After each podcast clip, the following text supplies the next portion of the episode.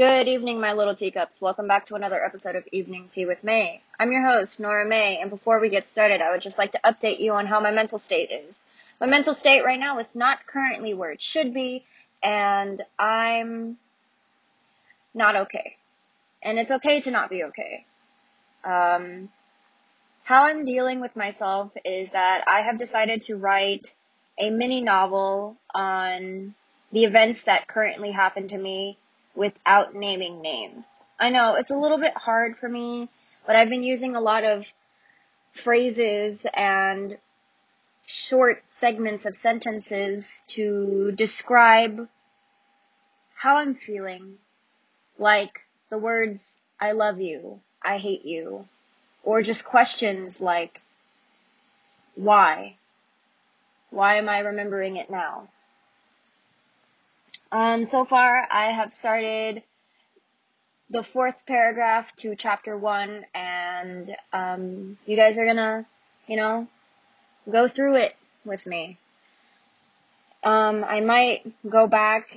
You might hear me type on my computer um, to edit something. Um, so that's a little, you know, invigorating that I'm editing my pieces of work on a recording. So if you don't know my social media and you would like to give me feedback, my social media platforms that I regularly have are Snapchat, Twitter, and Instagram, which are primarily the same username, M X E C H X N. So if you want to, you know, follow me on any of those platforms to give me feedback, you're welcome to do so. Um, the title of this book or the title of this mini novel is The Memories of Him Trickled Past Me. Yeah, very um sad. I don't know what other word to describe it, but sad. So basically, there's a lot of components here which relate to how my inner self would be feeling if I were to follow through with the events. And it's really, really, really sad. And I promised two of my friends that I would give them the first hand on like what I'm going through. So far only four people know about my condition. Um, or like the condition or the state that I am going through. Um, so yeah it's only those two friends, my roommate, and my therapist. Yes, I have contacted my therapist prior to continuing this entire novel because I was afraid of what I might do to myself um, in the duration of creating this mini novel. So, what I'm going to do is I'm going to read up until um, paragraph 3, and then I'm going to discuss each component as to why I wrote it in the fucking first place. But, you know, um, that's cool too. Anyways, chapter 1. I don't even remember the first time I saw him.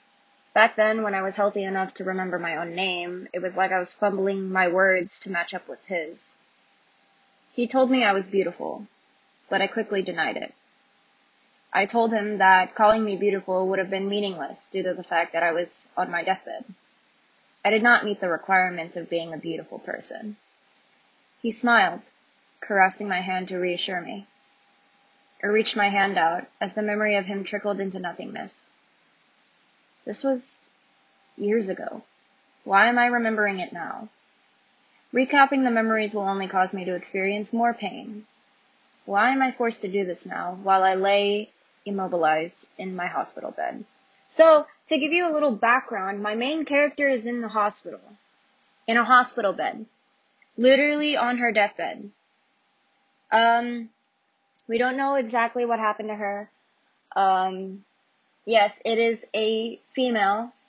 I made her into a female. It's my book. I do whatever the fuck I want with my characters. Um, she's in the hospital. We don't know why, but every single part of her is just questioning why remember these memories if they hurt me so much? And that's what's going through my mind right now. I am recapping or just reminiscing in all of the memories that has caused me to feel this way. And they're very, very recent. And by very recent, I mean it's December 10th right now. This happened last Friday, December 4th. And it pains me to even remember the exact date when it happened. Okay, so yeah, back to the the first paragraph. I did not meet the requirements of being a beautiful person. I don't consider myself beautiful. I consider myself average. My height, average. My looks, pretty average. I don't consider myself beautiful. I felt like it is a very high maintenance term to feel beautiful. And to add to that, the person that I wrote this about, aside from me, uh, the person who caused me to feel this much pain, called me beautiful every time he walked next to me. So he's like, hey, beautiful. I felt unworthy to hear those words come out of his mouth. Like, not unworthy, but I felt like I didn't know how to respond. I would just say hi. Because that's the only thing that would come out of my body as to how to respond to somebody who called you beautiful. Um, I reached my hand out as a memory of him trickled into nothingness. That technically means a memory of him that I have saved into my mind is now embedded in my brain system. I can't get it out of my head, basically, is what I'm trying to get out there. It's very heartbreaking to know that somebody who has left you in this state of mind and has not, you know, been able to stop me from feeling that way. It led on to another thing and I just let it happen and I didn't listen to anybody who told me to just let those feelings go. And I should have, but you know, it was in the heat of the moment and I didn't listen. Second paragraph. Leaving this place would mean that I could never look back to the person that I was before the pain. The pain that can only be described as a depressive suicide. The feeling of hopelessness and having the sense of worthlessness that follows you whenever you want to feel something that makes you happy. Being in the hospital made everything go into palindrome. Every memory I have with or about him played in reverse. Placing the blame on myself was easier than adding up to the mounting figures of what I had to lose when I was with him. I knew that in my mind that I would never see him again, but I never listened to those reminders. I never fucking listened, and this is my punishment. So, background of that, a previous friend who I told about the book, um, he told me previously before I left to San Diego that I should just let all of the feelings that I had of a, another person go because it would only cause me to feel something that wasn't reciprocated. And he was right. The feelings were there for me, but it wasn't there for the person I fell in love with. And I didn't listen to him because it was in the heat of the moment and I wanted to feel something at that moment. Um, palindrome, the definition of palindrome is here. You're gonna make, uh, I'm gonna literally type it in. Palindrome. Uh, let's see if this will work. It is, okay. Palindrome. A word, phrase, or sequence that reads the same backwards as forwards. For example, madam, or nurses run. Basically, it means that all of my memories that I have of this person played in reverse. All the memories that my main character is going through, she's recapping all of these memories, all of these events in her mind in reverse. And she has to relive that when she's in a hospital bed, immobilized as fuck, and she got nothing else to do but go into palindrome. And like I said, I knew in my mind that I would never see him again, but never listened to those reminders. I never fucking listened. And this is my punishment. This is technically my punishment because not only did I not listen to the people around me, but I didn't even listen to myself. I knew it was a bad idea to fall in love with someone who did not give a flying fuck about me. But guess what? I didn't listen. And this is where it got me. It got me to the worst depressing stage in the history of depressing stages of my well-being. Again, I did contact my therapist prior to making this. So whatever I was going through that meant um, being destructive to myself, I would contact him immediately so that I would work through a method of forgetting but I don't know if that'll work. Placing the blame on myself was easier than adding up to the mounting figures that I had lost, or that I had to lose while I was with him. Meaning that I really should blame myself and not the person who kept on leading on to the fake feelings that he had for me. He was just playing into my sensitivities and I should have noticed it before. But again, I wanted to feel something that I know wasn't there. Third paragraph, last paragraph I'm going to read and then I'm going to give you a background as to why I wrote this in the first place. I love you. An affirmation or a romantic factor to one's words, to somebody they deeply care about. He told me he loved me.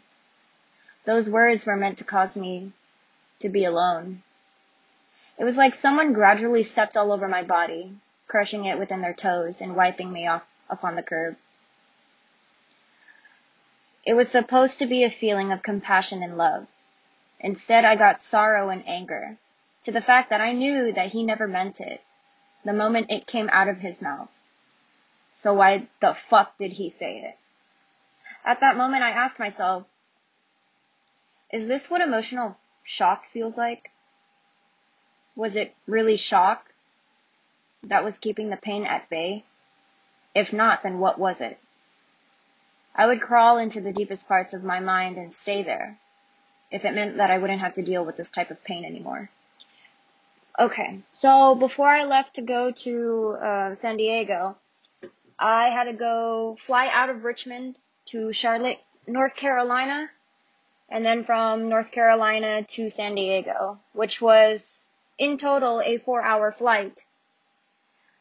Um, it was an hour to Charlotte, and it was three and a half hours to San Diego from Charlotte to San Diego. Yeah. Um, basically four freaking hours of me reveling in feelings that I knew weren't there, but I kept leading them on and I pranced around like an idiot in my TPU room. Basically, it's just barracks. I pranced around like an idiot and I knew that the more I texted him, the more I wanted to feel like, you know, we were something like we, we we were an item, like a thing. He told me he didn't love me anymore. Straight up. He kept apologizing, saying that I'm sorry I made you feel this way. I'm sorry I let it on. I'm sorry. And at that moment, everything that I had bottled up previously came out that day and it was the same day I left. I was wondering why he stopped being all cutesy with me. It's because he never liked me in that way. He only liked me as a friend. So why the fuck would he play with my feelings like that? Why? Oh, and the it was like someone gradually stepped all over my body, crushing it within their toes and wiping me off upon the curve. It was supposed to be a feeling of compassion and love. Instead, I got sorrow and anger to the fact that I knew that he never meant it the moment it came out of his mouth. I knew that he was fucking with me the entire time. But I didn't listen to those feelings. I didn't want to believe that he didn't love me at that time. So why continue to flirt with me? Why tell me that you love me when really those feelings that I had, that feeling of love, that feeling that we could be a thing, why was that circulating around your mind when really you were just messing with me? Why? I I get it, but why would you hurt me? I have been nothing but nice. I have been nothing but kind to you. And this is what I get in return? This I had to seek multiple methods from friends to help me get over something like this, and it's not working. I'm sorry I went on that little tangent. I'm so sorry. um, background as to why I wrote this in the first place. I felt like it would be therapeutic for me to let out all of my anger, my sorrow, my depression through writing. Because it's what I did the last time and it's probably what I'm going to do even more times. It hurts so bad to the point where I have to constantly seek out help. Not from my therapist, not from my parents, but from friends who are close to this person, who talk to this person. And me having to publish this episode is very, one, it's very therapeutic because I'm letting out most of my feelings of how I feel about this person. And two, it makes me feel like I can be open with somebody and not have them judge me for it. Yeah, they're gonna give me shitty, straight to the point advice, but having them say, we got you, or you have us, puts a smile on my face. And I haven't been able to smile fully the day it happened and the days leading up to now. How I started the fourth paragraph was he listened. Whenever I had something to say, it was like he stopped whatever he was doing just to listen to me. Why did he do that? I guess I've been hurt too many times to even realize how big of a red flag that is. And before I started having feelings for this person, there was another person that I had feelings for prior to joining the military. And he was very manipulative, he was very toxic, and he was verbally abusive. Why I had feelings for such a person, I'm not sure, but he wasn't like that when I started dating him. He got more dominant, aggressive, assertive. He got really not himself, if you know what I mean. Um, he joined the army, but he wasn't allowed to be on the naval base, but he was anyways. Um, and he was arrested off base because he attempted to attack one of our instructors. And he attempted to try and get me to go outside and talk to him, but I felt very unsafe at that moment, and that's when I reported it as a separate case. I could not bring myself to go outside and be able to deal with that situation myself. And right now it's being investigated and he is staying in the Virginia State Prison for a really long time. I didn't have to give a statement. I just had to provide proof of what he has said to me prior to joining the uh, the Navy and prior to coming onto base and attacking anybody who came near him. And at that point, when I wanted to feel like I was safe, like I had a safe place to confess feelings for another person, that person was always there to be that person. if that even makes sense, I, I don't I don't even know. I didn't even realize how hurt I was. I didn't. There was no confirmation in how hurt I was at that moment. But I knew that I'd been hurt so many times to even realize that this right here is a red flag. This is a red flag, or this is a red flag. This statement right here, red flag. I didn't listen to any of those signs. I wasn't paying attention to those potential threats, and it led to where I am today. And my state of mind is not as bad as my mental state. I need coffee. Oh my god. Yeah, um, so I took a nap today.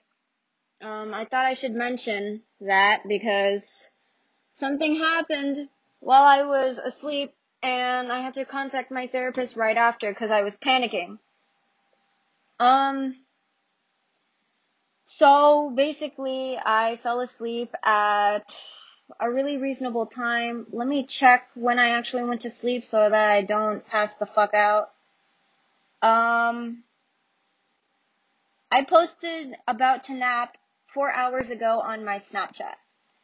And to be fair, um, when I went to nap, I set an alarm for 25 minutes and then I went straight back to sleep. And as I did, my whole body went numb. Like I couldn't move. All I felt were the tingles on my body. Like everything became super heavy and I couldn't breathe. And the last time I was like that was in boot camp. Um, my therapist said that I reached a certain stage of sleep paralysis called stage four, uh, SP. And I didn't know what it meant until he gave me like these explanations of each stage. And I realized yeah, I'm stage four. It's really bad. And stage four basically means that I needed medication to subside any effects that I may be experiencing. And uh, just recently, I have two more tablets or two more pills for that medication. And I have to get it mailed to TPU because I can't really go to his office and be all like, yo, I need a refill.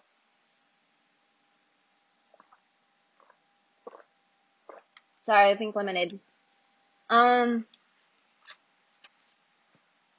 so basically, I wrote this out of sadness. Um, like I said, this is gonna be like a mini novel. I'm not going to like continuously add to my distress. Um, I will be writing more chapters. This is only the first chapter. I don't know particularly how many chapters I'm going to make this, but I know what the ending is, but I'm not going to give you the ending because that that'll be a spoiler that I'll never forgive myself giving out. Um so yeah. This is basically an episode where I just tell the two people that I'm trying my best to be okay. And that I need to find myself in a state of mind where I can be happy. And I'm really, really trying.